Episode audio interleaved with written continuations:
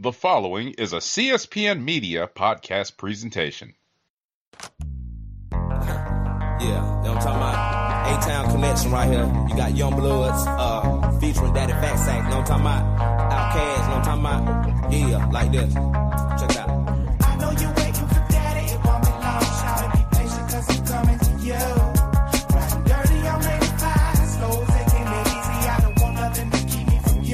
Welcome back, listeners. Welcome back to another episode of the Crown and College Podcast, presented to you by the CSPN.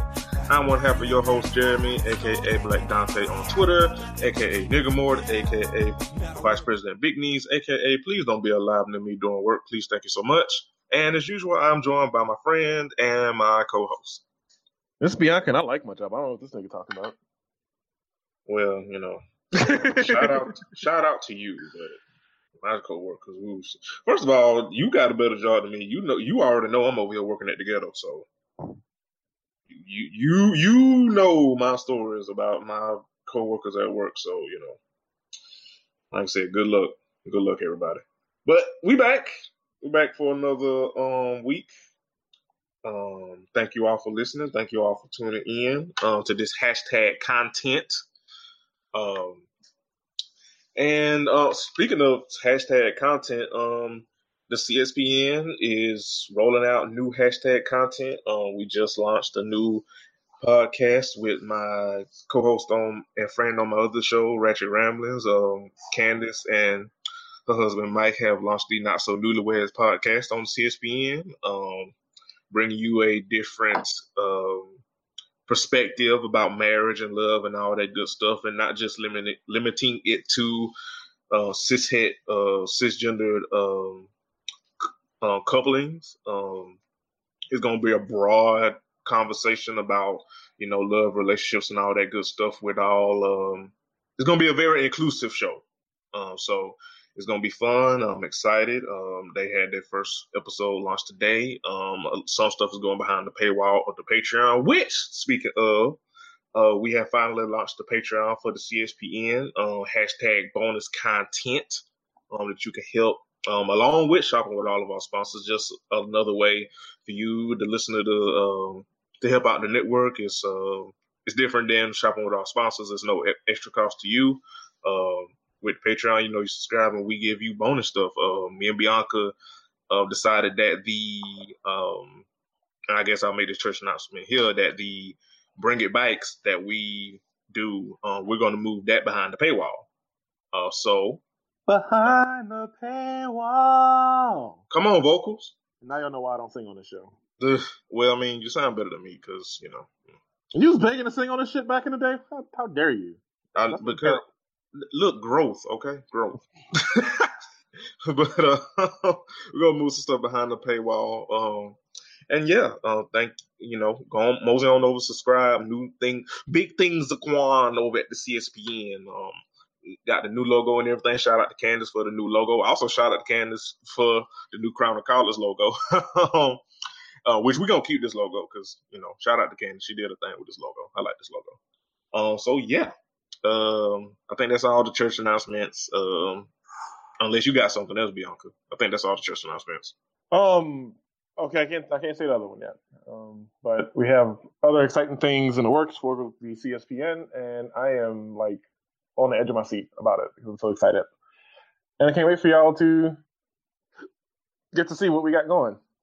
Yes, a lot of things are going.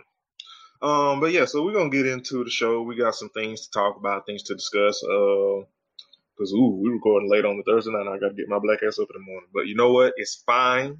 Everybody has fastest work on Fridays. What are you talking about? It is fine. It is fine. It is fine. But, yeah, so, okay, so I want to talk about this. This isn't a drag. It's something that I want to talk about pretty transparently and openly and candidly. And this isn't a drag. This isn't me trying to belittle anybody. This isn't me trying to single anybody out. It is about, you know, social media and an exchange I had with a mutual follower, well, a former mutual follower at this point.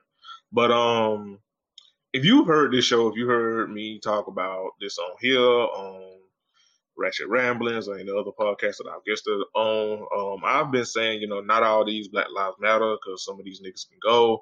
That ain't even like an original phrase from me. I think XD was the first person that I heard say that, to be perfectly honest. But I don't say it for shock value. I don't say it for, pats on the back or anything. Like, I really feel that way. And the reason I feel that way is because Black Lives Mattering to me is more than just mattering about those that are slain unjustly by the police. It's also about the ones that are still alive.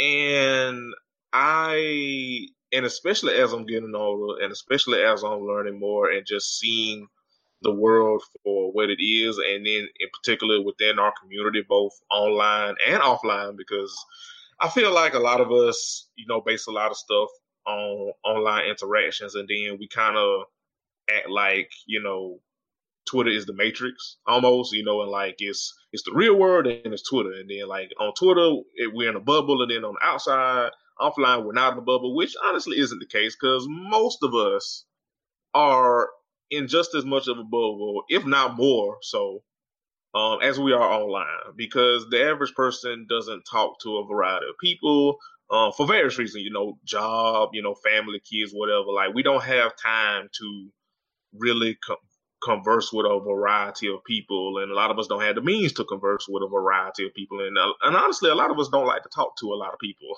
on a day-to-day basis. Like, the most the average person will talk to is probably like their family, their boyfriend, girlfriend, or non-binary, what have you, their coworkers, and that's about it. And that's not, depending on what you do in your surroundings, that's not really a wide sample size, you know what I mean? But we like to do this thing, especially online and on Twitter, where we're like, it's almost kind of like, how like niggas love to like rewrite history and revisionist history about how great the 90s were, like, and how great 90s basketball and shit were. We kind of do that shit with other shit. So, well, yeah, the 90s as a whole gets treated with the most ridiculous kid gloves, in my opinion, of all time, personally. So I've been like, on my old account, I literally had the phrase "the 90s" muted, because I got sick of you niggas romanticizing about the 90s. Because I worried about the condition of y'all pants a lot. But yeah, so what I'm getting at is, I don't really believe in this. When I say not all these Black Lives Matter because some of these niggas can go, I mean that because I put it like this. And I was talking to Bianca and earlier about it pregame. And I'll give an example of more or less something that I'm talking about. If you remember, I think the young man's name was Stephen Clark. He got gunned down unjustly by the police. And then some, I think, now in context, I do think it was like a Russian bot or something that unearthed a lot of his old, and I don't even want to say like real old, because it wasn't that long ago, to be perfectly honest. I think the latest one that was unearthed was maybe like 2014, I think, 2015. Like, so not that long ago. I mean, so the fairness, revolution really began in 2014, but continue. But yeah, they were like, honestly, that's when, like, that was the launch pad. Yeah, I don't say that to editorialize about it. I say like that's when the shit really, like, that was the touchstone moment. Like, we started swinging the gate back outwards and around that time. So continue. Fair. Oh, speaking of, real quick, I saw that, well, I didn't see, because I haven't watched that Trayvon Martin documentary. I want to watch it. I understand, because I saw a lot of people saying they wasn't going to watch it, which I totally understand. I do want to watch it. I just have to be in the right mind frame to watch it. But I totally understand people that didn't watch it and just couldn't stomach, reliving that again. I totally understand. But what I'm getting at is, yeah, his old tweets were on Earth, and there was a lot of misogyny, a lot of colorism, a lot of homophobia, coupled with, I think, his child's mother, also a lot of colorism, a lot of internalized misogyny, also a lot of homophobia. And I remember some Black women at the time being like, I'm not happy that I'm not happy that he died, and I'm not saying that how he was killed wasn't unjust, but while he was alive, he didn't give a fuck about us. I remember some gay brethren and sister being like, he died fucked up, and that's fucked up how he died, and he didn't deserve to die, but while he was alive, he didn't give a fuck about us. Like, if the roles were reversed, he wouldn't give a shit. And I saw some black men doing this. I don't really have the exact words for it, but just in layman's terms, like this performative solidarity, where it's like, if one of us, and I mean, just focusing it on cishet black men, like if one of us gets murdered or shit, not even if we murdered, but like if we're alive and we're not showing that solidarity, that empathy, that kindness, that grace, that, you know, togetherness with other members of our community, and those members of our community be like, oh, fuck that nigga. Then like as cishet men, we try to flip it like, well, I don't like this. This is divisive. You know, I don't, you know, how could you be so cruel or whatever? You know, this is what white supremacists say. First of all, white supremacists don't give a fuck about us one way or the goddamn other. That's number fucking one. So me not being here for certain niggas is not going to make a goddamn difference to a white supremacist that don't like none of our black asses. So that's number one.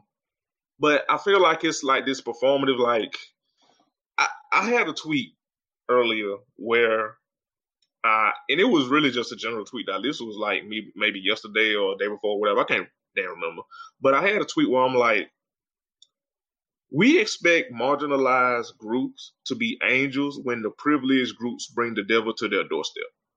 And that's kind of how I feel that cishet black men do within the community, where it's like another cishet man, black man, dead or alive, ain't here for the rest of the community, and then when the rest of the community say fuck that nigga or they indifferent, then we get on our moral high horse, be like, how could you say such a thing? And like I said, for me, I care about not only the ones that have gone, but also the ones that's here. So if you are a black man and you don't give a fuck about black women, you are misogynistic, you are sexist, you don't care about the gender inequalities and issues that women cis or non-binary or trans go through. If you are homophobic, if you are transphobic, if you are ableist, like if you don't give a fuck about any of the other communities within blackness other than yourself as a cishet black man, to me, you can go.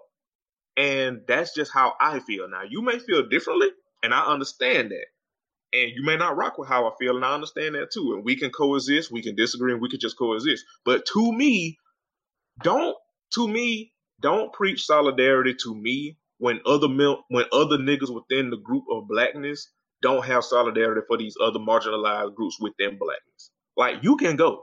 If you're not useful, you're useless. If you're not useful to anybody but yourself within the community, you can go. If you are harmful to other people within the community, you can go. To me, you can go. One less harmful person.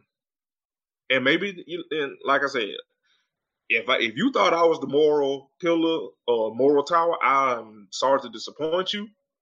I'm sorry that, you know, you may be turned off by my views. I understand. We may lose listeners for this. Listen, I lost followers earlier tonight, and that's why I'm talking about it a little bit. And I'm not telling people to go drag those people. I'm not telling people to go, you know, and I'm not dragging them. Like, to me, it's not that deep. You're going to come through my listeners, the Jim Beam and Cornbread Show, brought to you by Bianca. Hilarious. Hilarious. But yeah, that's just like, I just wanted to make that candid and be transparent to me. Cause to me, I can't do in my big age, in my nigga sense, shout out to Curtis, I can't do the false solidarity. Like, we have to be honest.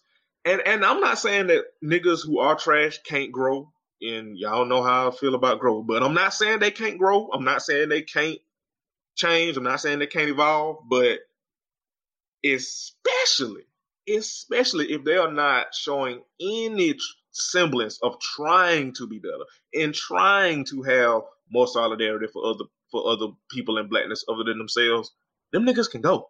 And I won't feel one way about them. And that's just me. That's all I have to say. I mean, again, we're in this era where it's like, you know, we think I say often is, you know, more voices, and you know, I say that to say, like, the least amongst us get the bump up in the voices, not just more, just of those who have, like, the highest degrees of privilege, and as you knock them down, the highest remaining, highest remaining, highest remaining.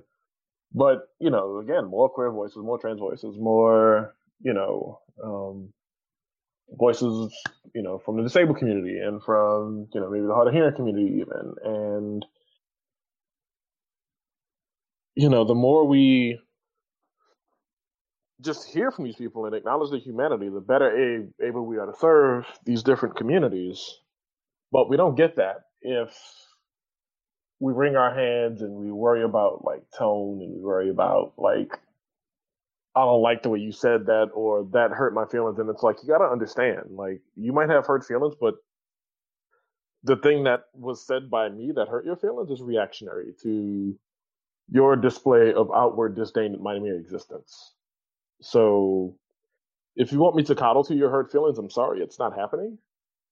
And then it just fans out from there. If you decide you dislike the trans community that much more because of me, then, I mean, I guess I got to eat that. But at the same time, it's like, what favors have you done for, again, the greater Black community at large? And I don't know what the answer is. I don't know what they're doing, and I don't know what they might have up their sleeves or whatever, but I kind of feel like I got a hint. Yeah. So, I don't know. It's just, like, as far as, and I don't want to revisit this too at depth, but as far as old boys, you know, misogynoir, what have you, like, living on the West Coast has shown me that Black people on the West Coast, with the exceptions of, like, Oakland and, like, parts of Los Angeles, have really strange relationships with Blackness.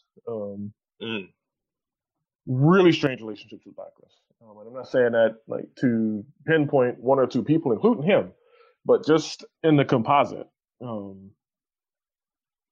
Okay, here's an example. So I was group watching Ball and the Family with some people, and some of them had seen it before, some had seen some episodes. Some had seen every episode. I was in the middle. I saw it a couple times, but they were talking about how all three of the son's significant others were, you know, either white women or, like, of that aesthetic, basically.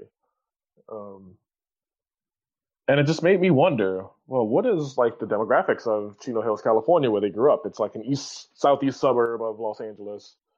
And I will say, if you are looking for Black people in Chino Hills, California, good luck. Now, they've got some worldliness about them, you know, now, you know, seeing some more of the world and what have you. And they can, I guess you'd say, have their share of more people that exist in the world. I don't know how to really phrase this, but, yeah, Chino Hills is 4.6% Black. Let's just go ahead and take the bat off the shoulder and put the number out there. So I understand, like, in that way how, again, the relationship to Blackness gets contorted, and, like, even living here, like, talking to people who grew up here, and they say, like, how they always struggled with various tenets of what it means to be Black and what have you, and I get it. As an outside observer, I get it, because I know what my experience was like growing up in New Orleans, going to college in Atlanta, getting to spend some time in Chicago, and then leaving the country, and then now coming out here. And so I always try to, like, make sure the bell curve's in the right place for those folks. But at the same time, it's like, we got resources, we can learn, we can be better. We don't have to be this actively harmful in this way. And that's the stuff I can't get down with. You know, if you grew up around one thing, and, you know, your environment led you to one particular prevailing notion or the other, I can't do anything about that. But if you are being actively damaging to the community that most looks like you, then I'm gonna say, yo, pump your brakes, like, you're doing too much, like, this gotta stop, chill. So yeah, when it comes to that, and, you know, with those folks, and then folks even from other places that, you know, don't have very many Black people. I try to make sure that I don't judge them through my lens. I really try to make sure I don't judge anybody through my lens, in terms of, like, their own, like, lived experiences. I try to take my lens to the table and like offer it up as a, hey, like, here's how we can be better versions of ourselves. And this is an example how that like comes from my life. And this is an example that, you know, something I've observed or what have you. But yeah, I'm still doing that work of holding people to the standards they set for themselves. But then also on the other side, being able to show them, hey, like there's a better version of you in there somewhere. Also, I usually don't do this, but I apologize for my voice. I lost my voice 3 nights ago. So talking is hard right now. Words are difficult. It's fine. Well, you know my black ass can talk enough for the both of us, so. But yeah, I wanted to share that in context, in my full train of thought, because, you know, I'm pretty sure it's probably somebody else that saw that exchange or just maybe had a, like, Jeremy, why do you say not all these Black Lives Matter? Like, what do you mean by that? So, you know, that's just what I mean by it. And like I said, you don't have to agree. You know, I understand, you know, it not being a very nice thing to say and feel. But I can only say how I feel. I didn't mean that for that to play real quick. So speaking of I don't even have a segue for this. I had one, but then I lost my train of thought. Segues. Right. Segue Jones over here. So Monique, talk about when you do clownery. Ooh, sheesh. We was room for you, Monique. We were all room for you. Oh, and let me say this. Because speaking of thoughts, I had a lot of thoughts about this when it first happened. And I purposefully didn't talk about it on social media because I wanted to be able to articulate my thoughts. I wanted to articulate my thoughts as best I could and all my feels as best I could. So I purposefully didn't talk about it on social media. I specifically wanted to wait till we got to the podcast to talk about it. So Monique came to the defense of Roseanne. She said Roseanne made them, and Bianca, correct me if I'm wrong, but and it's funny that Bianca actually was the one that showed me the story when it happened, and I asked Bianca, is it as bad as it looks? And she was like, yeah. So Monique came to the defense of Roseanne. She said that Roseanne is her sister in comedy. She said that Roseanne made a mistake. She says that she shouldn't have got fired. She understands what it's like to be blackballed, and that she can learn from this and she should be given a second chance. Bianca, correct me if I missed anything. No, not really. Because yeah, she continued to said, "Don't throw away for making a mistake." And she's like, "Yeah, Roseanne like gave me some advice when I first jumped into like the comedy world." Yes, my sister made a mistake, and she said something I know she wishes she could take back. Which, come on, no, this ain't it, Monique. It's nothing she could take back. This ain't that. This ain't that, and that ain't it. She said her apology, like the second apology she gave, she thought that, you know, the woman was white, Valerie Jarrett. So she was like, no, that don't make it okay either. And if your terms and conditions are, I say this about white people, what? The consequence, right. And then so me continues. The consequence is what the consequence is, but I know what it is to be thrown away based off of a lie. And it's like, this is the truth. What are you? What? Like, she lost her shit because of a series of events that happened. Love, like this ain't it. This is not the one. Wrong door. Yeah, this is the wrong hill to die on, Monique. Now, I want to say this because I'm pretty sure, as a matter of fact, I am sure because I did see this, the little bit I did see about this. As wrong as Monique is on this, I don't feel it negates anything that she said or that whole thing about Netflix. I think two things can exist at one time. Oh, and she, definitely. Yeah. She is a whole ass idiot for this shit, but also Netflix did do her dirty. Like, because especially after what Dame, the thing with Dame, like you can't, just because you don't like Monique for this, which valid, like this is, I'm not defending this because this is Monique, girl, what the fuck are you doing? And it's also ironic considering that, yes, considering that shit with Netflix, but it doesn't negate the shit with Netflix. It doesn't negate the shit she said about Tyler Perry, about Oprah, to a more severe degree, what's the nigga name that had the goddamn shawl on? What's the nigga name? Lee Daniels. Mm-hmm. It doesn't negate any of that shit. But even with that shit, it's like, cause I think what were we on? I think we was on Mocha Minute. So shout out to Stephanie. I said it then, like, there is valid stuff that you can critique about Monique. She has her flaws. Some flaws you can't defend. Speaking of a damn mistake, this is child the ghetto of mistakes. Defending Roseanne's ass, and you can validly critique that about her, but it doesn't negate that Netflix, you know, and subsequent others did her dirty. Now, with all that said, Monique, girl, what the fuck are you doing? Like, it's not, niggas love to jump to the defense of a racist white woman. I'll talk about one in particular later on, but niggas, and I'm using that gender friendly, love nothing more than to defend a racist white woman. And I don't goddamn get it. Like, baby, of all the hills for you to die on, why? Okay, so Monique continued. I love you. I know you made a mistake. I know you messed up, but still, I won't throw you away. I won't put you on the racist list and say, "Oh, never again." That is girl, what? Okay, I'm sorry, Bianca. Continue. I'm sorry.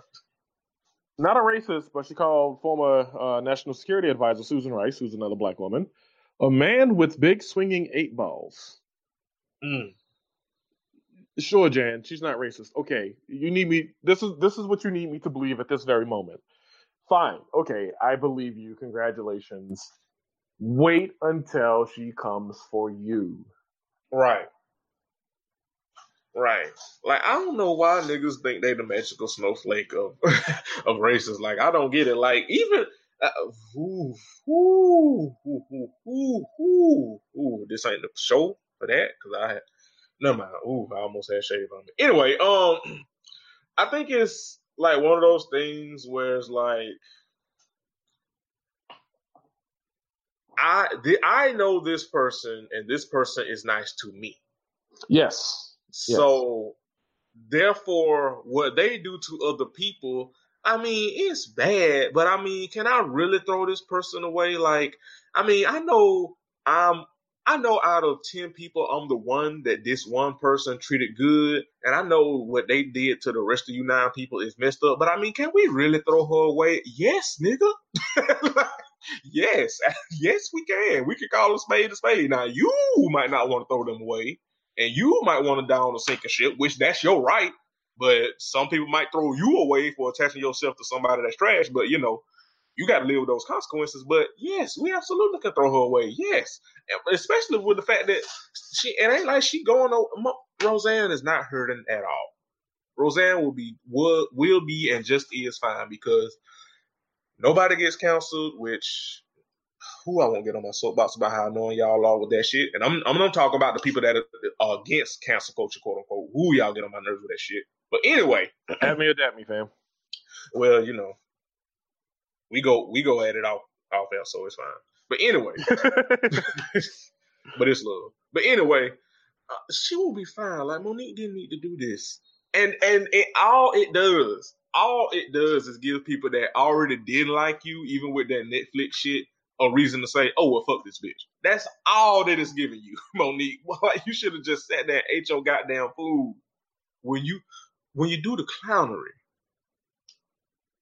Then she went on TV with an ugly ass wig. That's the I know that's small potatoes on the scale, but see, this is what watching reality TV does to me, and being on Twitter so long is that and interacting and with so many women is like, I can spot a bad wig from a mile away.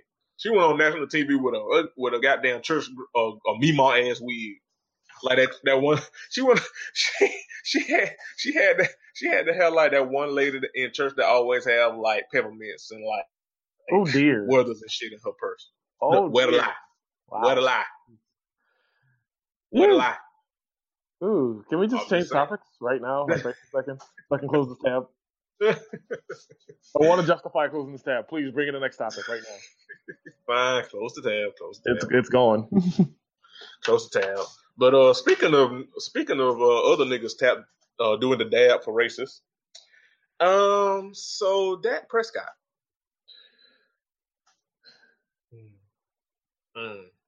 Or maybe we should call him Dak Coon Scott. No. Too far? It's not that it's too far. It's just I didn't laugh. Oh, that's fine. Yeah, no, that guy. Okay, so here's the thing about that. So, the Dallas Cowboys, and like, shout out to Jenkins and Jones. Fuck this football shit. We reading books out here, nigga. Yeah. That is the book club, Internet Friends Book Club. We out here, gang, squash shit, you know, reading these motherfucking books. So I'm not all that invested in, like, the sport of the NFL at this time. But the team composition of the NFL is such that they're a team that, you know... America's team. No, fuck that. They tend to just go, like, you know, Jerry Jones talks to them and asks them about themselves and... They usually, like, they will sign dudes who have troublesome past, but, like, the people they actually pick onto their team, they're usually pretty high character guys. Like, they don't really have big issues, like, off the field or on the field that much. Like I said, they will occasionally reach for a player, like that Greg Hardy dude, who had issues. But yeah, the ones they pick, and I think really even, like, you know, I think even he was like, I learned a lesson for him. Like, we need to watch the dudes we sign on even. They don't get into the whole, like, civil disobedience just because. But at the same time, like, this whole, like, the way he was in the media talking about toe on a line, hand on a heart, he's lost that battle. And here's how he lost that battle. During training camp this past week, they were playing the national anthem to start training camp, which... Not gonna get into the merits of how smart or not smart that is. Maybe he just wants the team to practice what they do and how they line up or whatever. But Jerry Jones had his hat on during the playing of the national anthem. And someone leaned in and told him, by the way, Jerry, you got your hat on. He laughed and kept his hat on. Now, I've been in a sporting game or two in my life, and they say, please rise, remove all hats and covers for the singing of the national anthem. It's just, it's part and parcel for the way that the tradition is performed. Again, whatever opinions we may have about it, I don't really care about, because we're talking about someone who obviously has a really strong opinion about it, who did the fucking procedure wrong.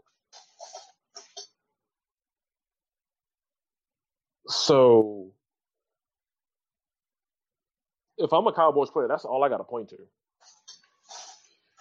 That's all I got to look at and say, I mean, shit, you can't even get it right. Why am I the expectation to get it right? We'd have a discussion about it. We'd talk about it. Why am I being held to rules you can't follow? So I don't know. It's just, it's a lot. And that came out. He basically read the company line, which the more I think about it, the less I even care, TBH. Because, like, that team does not currently have the player on it who's going to come out and be like, we ain't doing that shit. And even when Dez Bryant was on it, Dez wasn't going to be the one to come out and be like, we ain't doing that shit. But, yeah, no, it just, oh, God, the whole thing fell apart. Like, from the moment we put this runner together until now, because it's like, what do we even do with this? How do we process the fact that, you know, this man and his son been talking all this cash shit about y'all need to do this for the anthem, and, you know, he runs the quarterback out there to just read the company lines off to everybody, and then like 1 or 2 days later, this happens. Yeah, I don't know. I don't know how mad I am at At this point, I don't even think it's necessarily that we mad because we kind of, I mean, you know, especially both of us, like we kind of like, well, ain't no kind of, we like fuck the NFL anyway. I think, and I don't want to like project into you, Bianca, but I think it's kind of like we don't care, but just to see I don't know, maybe it's just something in us that we're always going to, I guess, be disappointed when someone black kind of toes that company line to a certain extent. Mm-hmm. And I think what it was is the double down that he did that kind of was like, nigga, because it was kind of like, because when he said, he was like, it's, you know, I don't feel that it's a proper time and place for protest and demonstration. Well, nigga, that's the point of a protest. like that's the point of a demonstration. Like that's the point. Like it's never gonna be. The point is it's not the right time. But when you mistreat people and you have a fundamentally fucked up system that mistreats people and they get fed up with that shit, yeah, you're gonna have a lot of quote unquote not the right time because it's never gonna be the right time. That's the point of the protest. But and we've gotten so far removed, and I think I said this before, but we've gotten so far removed from what Colin actually knelt for. Like, we've gotten so beyond that point to where it's like it's a reason why we don't cover as much NFL stuff, at least pertaining to this, as we used to, because it's like, it's almost like preaching to the choir. And it's also like we've just been so exhausted. Like as much as we've gotten away from the original point and message of Colin's protest and this shit show of a circus about some fucking kneeling and how much the NFL and the owners and, you know, Goodell and stuff are full of shit. It's just. It's like we don't put a podcast together for y'all to hear us sigh over the NFL all goddamn night for however long the podcast is. So it's just kind of like that NFL can go to hell. Like that's kind of NFL can go to hell. Speaking of someone that speaking of a league that does get it right and its players do get it right. LeBron James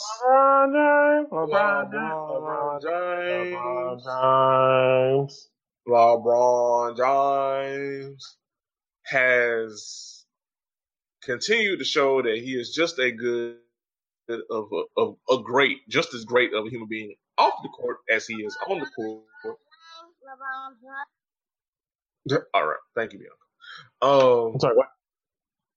LeBron has opened.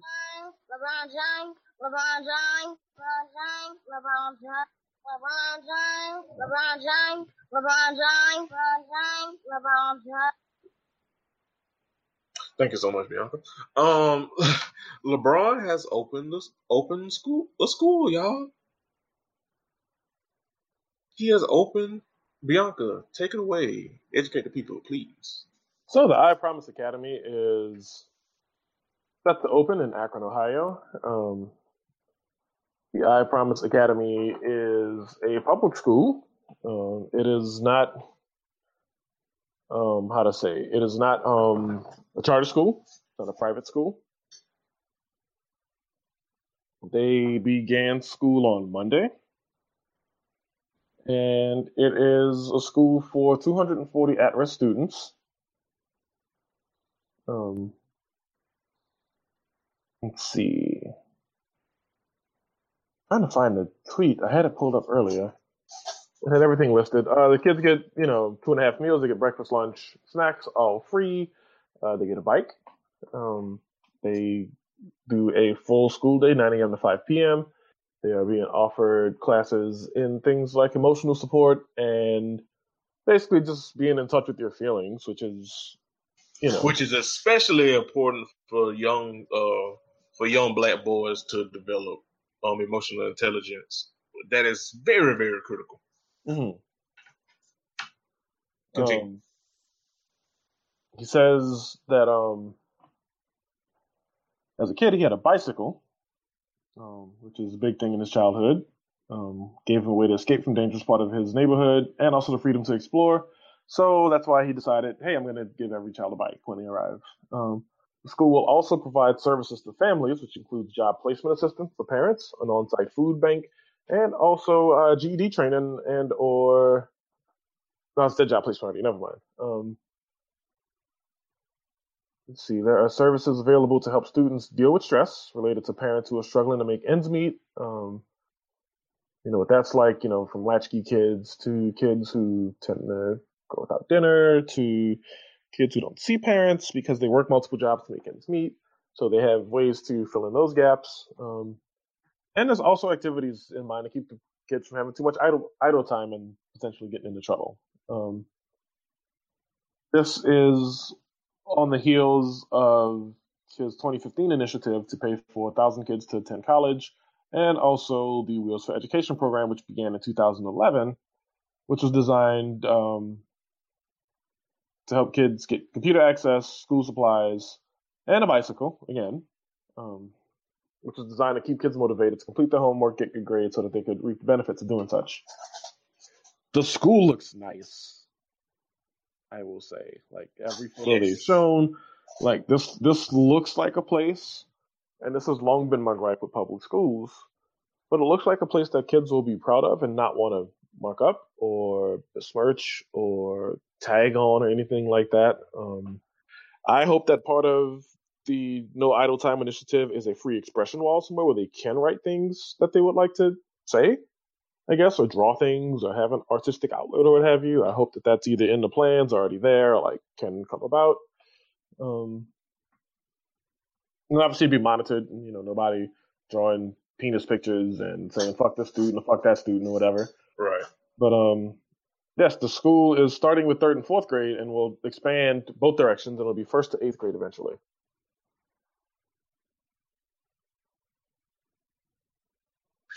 I think this is very, very, very, very great. My GOAT is offering amazing opportunities for public schools.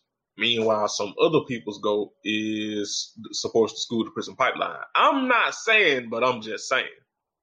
I don't know if he's supposed to school to prison pipeline, but he definitely has been very hands off with the notion of the effects of capitalism on accessibility to his sneakers. And I'm not saying LeBron's necessarily immune from that.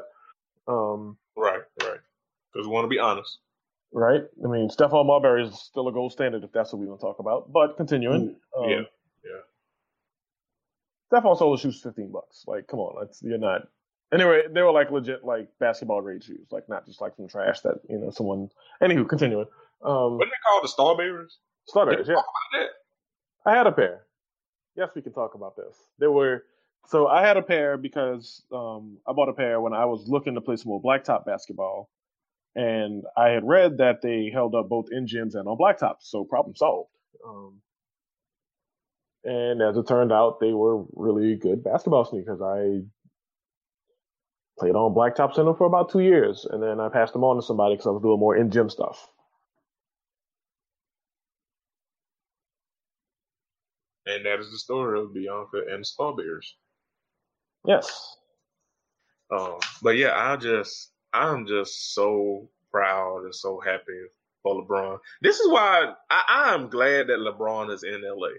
Because honestly, it's stuff like this where I think LeBron is at peace with himself as far as his career.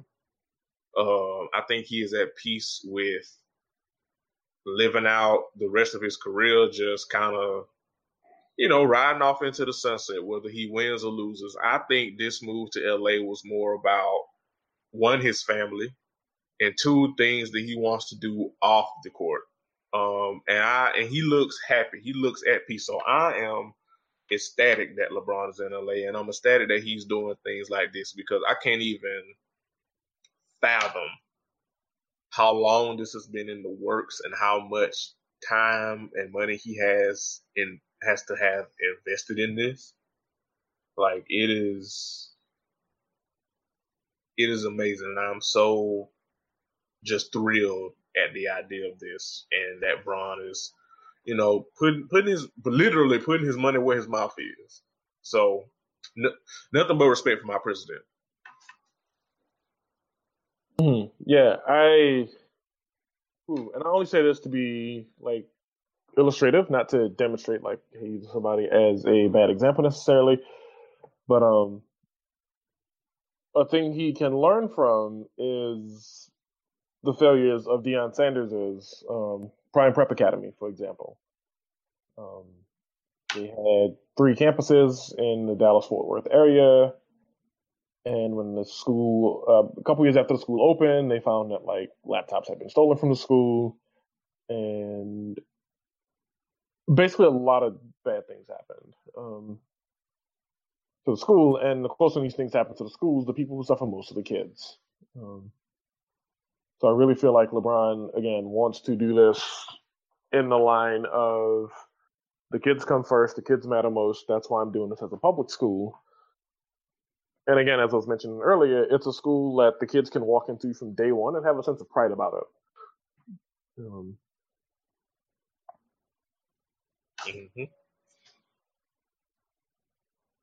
Yeah, I will. Sorry about that, but yeah, shout out to LeBron.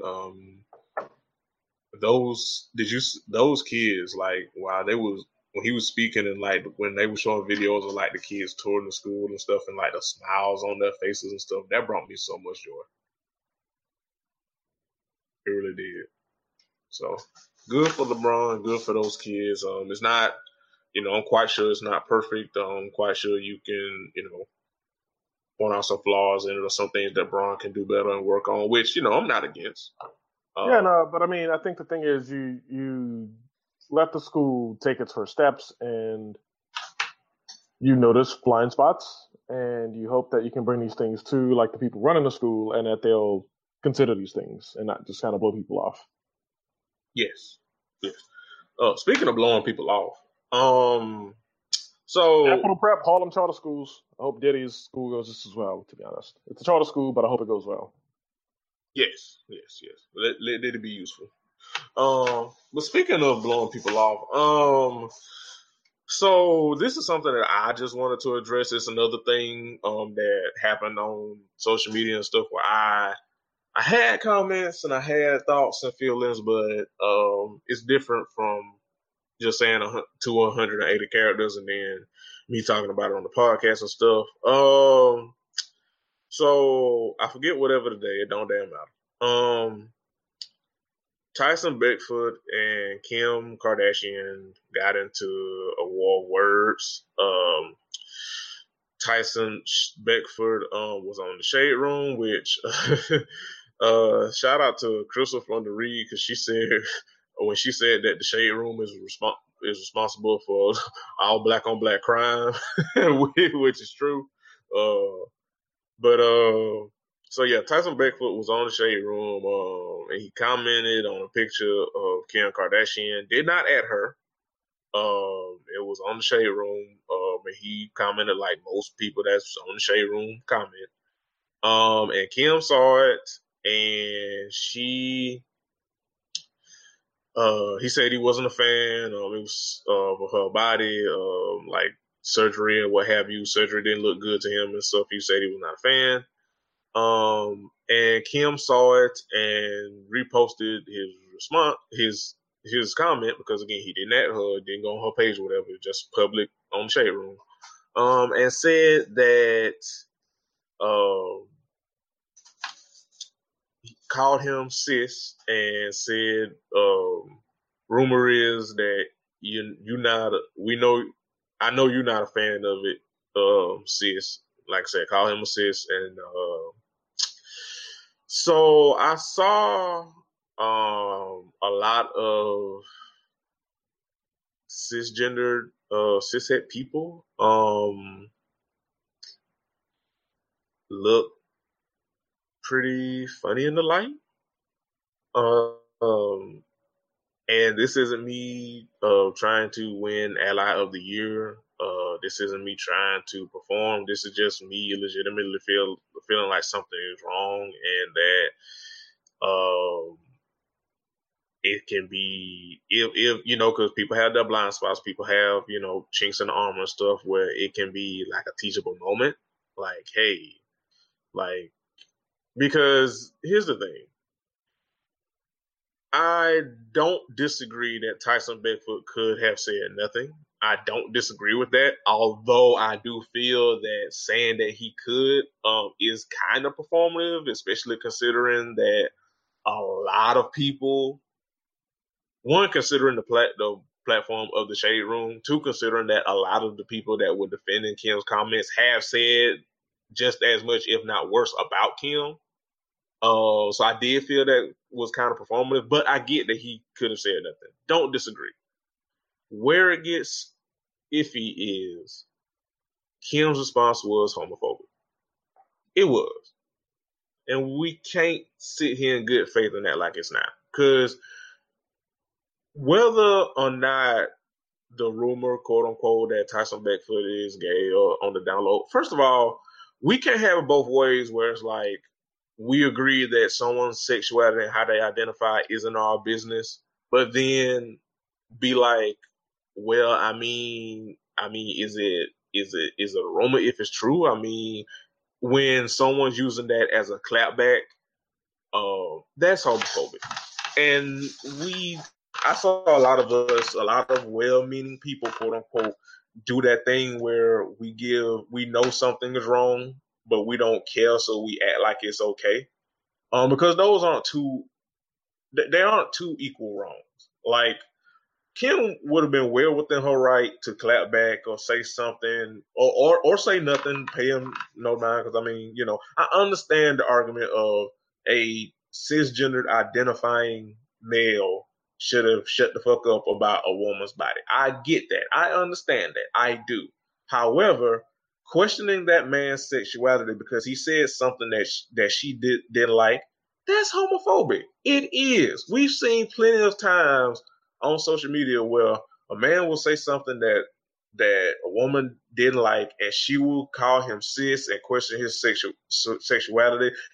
And we called that homophobic on the timeline. So you can't move the goalpost and say that was okay for Kim to say that. It's not. It's not. It's a million. It's just like, I guess the closest example that I can use being a cishet black man, like it would be like me resorting to misogyny in order to correct a racist white woman. Like, it don't make it right. You know what I mean? Like, it's not, they aren't equal crimes. Like, it's not equal. It's not the clapback isn't appropriate to the crime.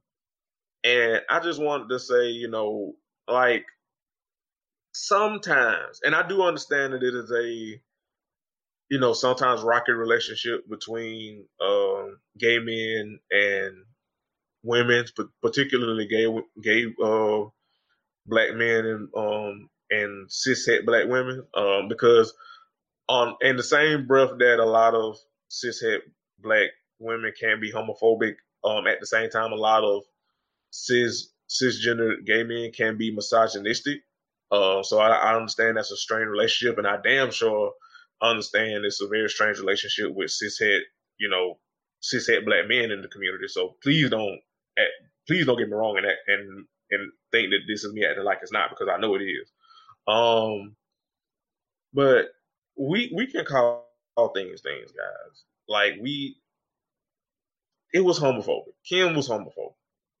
Like we have to call space, and it's similar to Monique down on the hill for Roseanne. It's like y'all was just getting on Kim and that family for supporting MAGA, but you saying this obviously homophobic thing that she did wasn't homophobic. Like, come on, y'all. Like, we can be better than that. We can.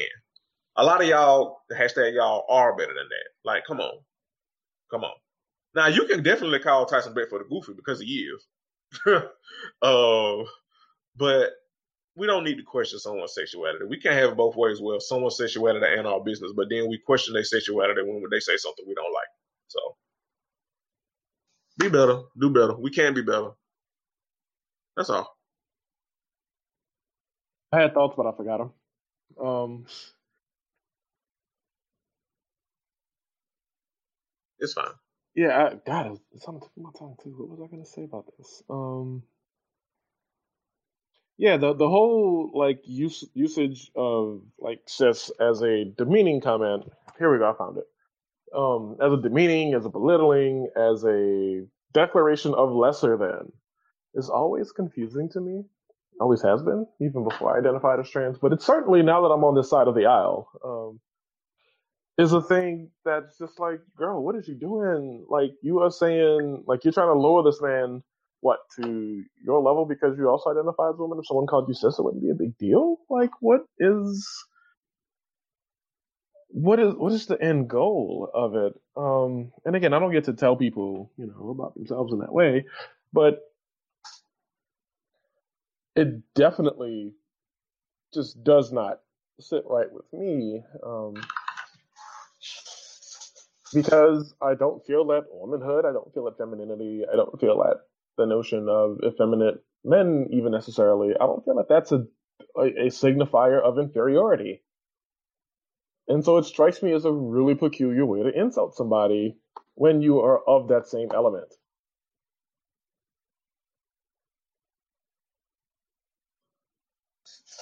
Yeah. But yeah, that's just it. I wanted to make that note because, you know, we can be better than that. We can. But what we are not better than is hood niggulature reviews, and we have another hood niggulature review to read. We have this week's entry. Thug and Bella stayed down until he came up. Wait, we gotta say it right. Thug and Bella, : Yes, Thug stayed and Bella until he came up. Yes. Because yeah, we need to illustrate that as the reader would see it. Except this is a verbal medium. So yes, understand that is Thug and Bella. Those are the people, and apparently she stayed down until he came up. Correct. I am riveted by this. Give him a summary. Yes, written by Tracy B. The summary. We just got through talking about somebody in this family, but : When a real nigga hold you down, you're supposed to drown. They quoted Kanye West. Bound to fall in love. Okay, all right. I hate that song. I just put drums in that song when I just did that beat just then. Why does that song not have drums? Anyway, continue. Let's move on, shall we? All right. So Bella lived by this infamous quote. But when she was the main one doing all the, quote, holding down in her relationship with Thug, yes, the nigga's name is Thug. This is hilarious. Yes. Thug was on a come-up, and he had sworn that he would take Bella along with him. This young couple had been through everything together, from family opposition to giving up on dreams. They may have been broke and starving, but they did it together.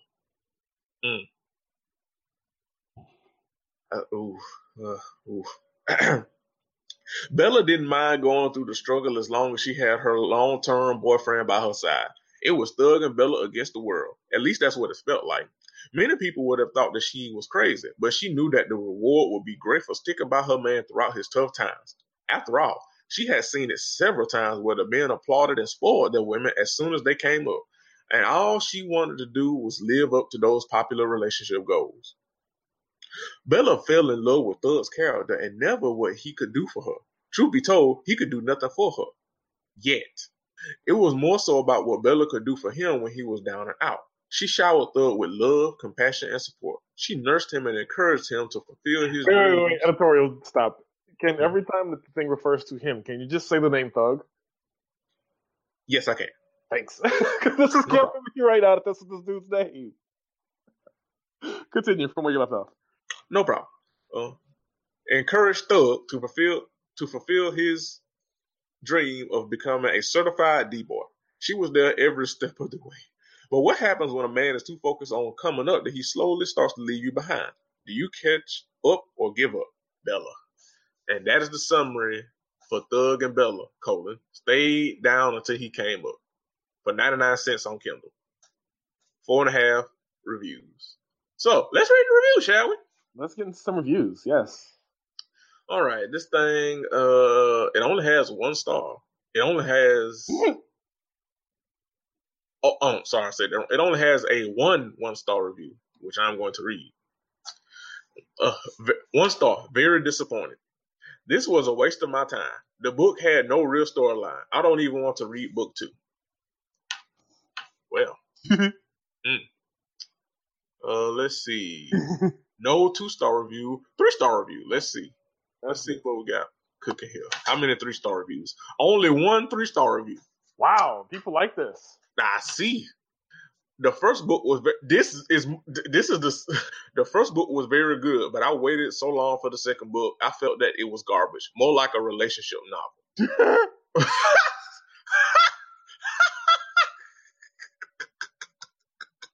Oh shit!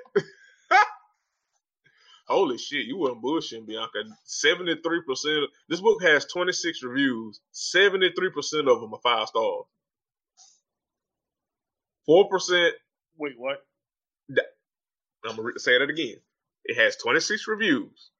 It has a 4.5 out of 5 stars overall. 73% of the reviews are 5 star. 19% are 4 star. 4% are 3 star. And 4% are 1 star. Those are both in the category. 1 and 1. Right. And no 2-star review at all. We going geez. In there? No. All right. Okay.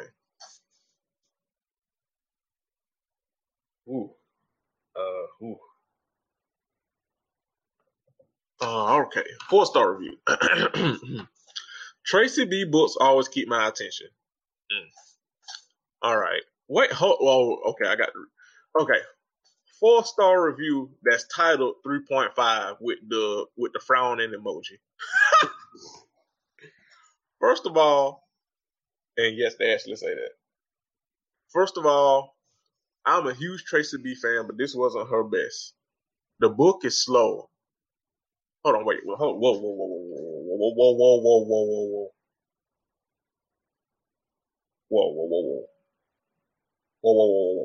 Well, okay, I gotta read this from the top. First of all, I'm a huge Tracy B fan, but this wasn't her best. The book is slow. I'm reading these reviews as is. I talking like molasses. However, towards the end, it does pick up. For me, I felt no chemistry between the characters. There was more telling the story than showing it. I think that's why I didn't feel a connect. I didn't even feel like the characters really.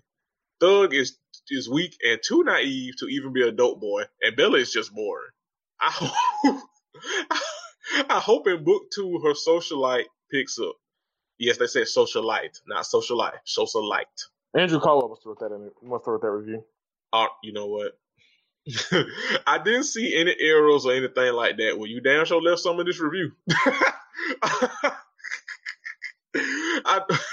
I'm sorry, that was petty. But I felt the story dragged a little bit. I'm sure book 2 will do better. I do recommend the read, but if you are a fan of her White Brother series, oh my fucking God. White Brother series, just let me know that this isn't as exciting, at least not yet. Nigga, the thought of a series called White Brother, and yes, they do spell it, no. W-H-Y-T. Yes, no. Yes. Does brother end in A? Yes or no? No, it does not end in A. That's the only thing that could have made it better. Holy shit. So you know what I'm going to look for. Woo. Okay. Next review. Thug down, Bella up. This story was rather cliche, but I still enjoyed reading it. Even with the money, Jalissa and her brother were stupid, crude, and envious people. I felt so sorry for Thug because Bella will be all right. Looking forward to reading the sequel. Okay. All right, this is the last review. You know what? No, let's go to the 5-star reviews. Let's go to the 5 stars. Okay. All right, 5 stars. First read by her. This book was being advertised down my Instagram timeline today, of course, and I thought I would check it out. Just so happens I once attended the same college as the author and even sat in a class with her and was so unaware that she wrote books. As the saying goes, never judge a book by its cover. Talk about cliche. And that is so true. This book was about a girl riding for her man until he got what he needed to be. Even though I couldn't really stand how Belle mistreated her mom, then later needed her mom, it didn't take away from it being a good read. I didn't care for Jamil because as a man, you don't sit back and allow your woman to starve because of you. He took a major L for that. I definitely will recommend this book to some of my people. Gotta look out for any tiger that is doing great things. Keep up the good work, colleague. Okay. All right. Okay. 5 stars. Outstanding. Money does change people. He left a little money. Oh, what? Oh, he let a little money away woman in his head. Yes, I read that as is. That's why I paused before I read shit, because these people and these good. This like when we used to read Misconnection shit. Making him forget all about the one person who gave up everything to be by his side and was there when he had nothing. You never turn your back on those that were there for you when you had nothing. The ones that are only when there when you need it might not mean you any good. I have mixed feelings. Part of me hopes that the two of them can make it work. Part of me hopes that she leaves and moves on to someone better. She did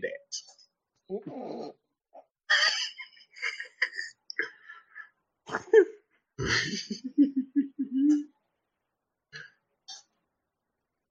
All right. Disloyal. Thug is so ungrateful. I'm glad that Bella didn't fight his loyal ass. Okay, let me read that again. I'm sorry. Thug is so ungrateful, and I'm so glad that Bella didn't fight his disloyal ass. Jalissa doesn't want him for real. She just wants him because he was after her. Jealousy will make you do some crazy things. This is another great series, Tracy B. It's slowly becoming one of my favorite auteurs. I got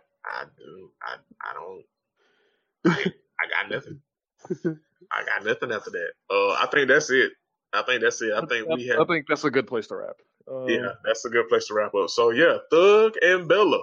Damn, I just closed the shit. I forgot the damn title of the book, and we just read the shit. Thug and Bella stayed down till he came up. Yes, thank you, Bianca. Thank you. But yeah, so that has been Hood Nigulature Reviews for the day, and I think we can call this a wrap because I gotta get my black ass up in the morning. All right, final words, anything? Final words, closing thoughts. Do better, be better, treat people better, listen to people better. Care about black lives that are alive, not just the ones that are dead. Yeah, that's about it. Just overall, let's do better as people, for people, by people. That's all I got. In closing, I will say that the 85 South show published their telling. We talked 2 weeks ago about the cast members telling of what happened at the Wild 'N Out taping. Azealia Stinks. Shout out to Sky Jackson. Gang shit. But yes, they have a video up on YouTube in which they talk about what happened with Azealia Banks on the Wild 'N Out episode. The video is an hour and a half long because they brought the show to Miami and they brought it there with the intention of doing a proper comedian show where the three of them, Chico Bean, DC Young Fly, and Carlos Miller did their little sets, and then they all came out together for a little bit to do a set, but one of them brought up the incident vaguely, and DC Young Fly was like, no, we're going to tell the truth about this, and so they did their retelling of it, and I will say that just about every single detail aligns with that other person's first-hand account of what happened. It's a secondhand because she wasn't a friend of theirs or anything. She was a friend of somebody who produces the show or some shit. Right. And yeah, everything came out to be about exactly the same as she told it, the way they told it. Anyway, the whole special's funny, but if you just want to hear that part, skip to about the 1 hour, 11 minute mark, and then we'll talk about it. Yes. And that shit had me in stitches, especially the part where they talked about designer. Yes, because, you know, making fun of designer has been a running joke on this podcast. Yes. By the way, when's the last time you listened to a designer song? Is he still with us? Probably not, but when's the last time you listened to a designer song? I mean, the shit is on Spotify, ain't it? I didn't know he made music other than that one song. Well, he's not Future, but he is not Future. Let's see. Let us chart then. As soon as my let's research this. That nigga's still alive. As soon as I can get off of the Ready for the World page, because I've been listening to Ready for the World a lot lately. Smart. I don't know why. I've been listening to Oh Sheila a lot, and I've been listening to Kunga by Miami Sound Machine a lot. Those smart. Go. That's been like my 2-track playlist all week. That should be yours too. Designer has an album called New English. I think this is the most appropriate thing of all time because that nigga does speak Flintstone. He speaks like Flintstone mixed with mystical. It's the weirdest shit. Mixed with lean. And they were like, yeah, he was on it. It was busting. He was like, yeah. Yeah, keep that shit going. Sound like a clown that's crying while he busting a gap. I got bras in Atlanta. No. Yeah, that's my closing remarks. Watch that. I found it hysterical personally. And I also found it something how, like, those two tellings, like, lined up so well. Because people were saying how, you know, he was being colorist and shit. And at first, it's like, come on, like, y'all don't got to resort to that. And then it's like, I don't know if that's what happened based on, like, even the way the show is structured. I don't think the producers would have necessarily let that fly. But they even said in this whole thing, and like I said, I'm going to say this and get out of here. They get told all the time, like, hey, we having such and such guest on. Like, don't say this about them, don't say that about them. And other than that, it's just to have, you know, make jokes, be witty, be clever, have a fun time, and keep the shit moving. Pretty much. Yeah. Designer was in there laughing while it was busting jokes on him, and it was cracking that nigga. I remember that episode. Yes. Yes. I don't even watch this shit that much, but I went and watched that one. They was busting on him, like, heavy. Yeah. So I don't know what didn't make it on the show. I'm going to say that. Yeah, it did fall off. It did. I mean, shout out to the Comic View 2018 hashtag. Comedy changes.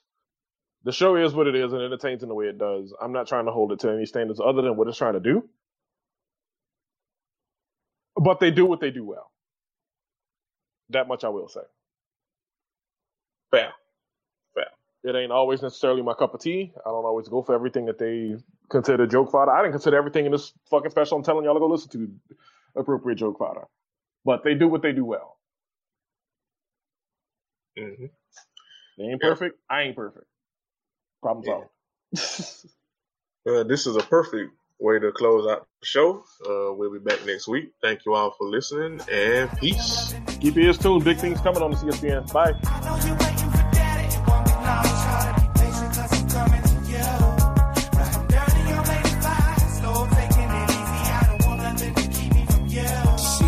Looking for anything on the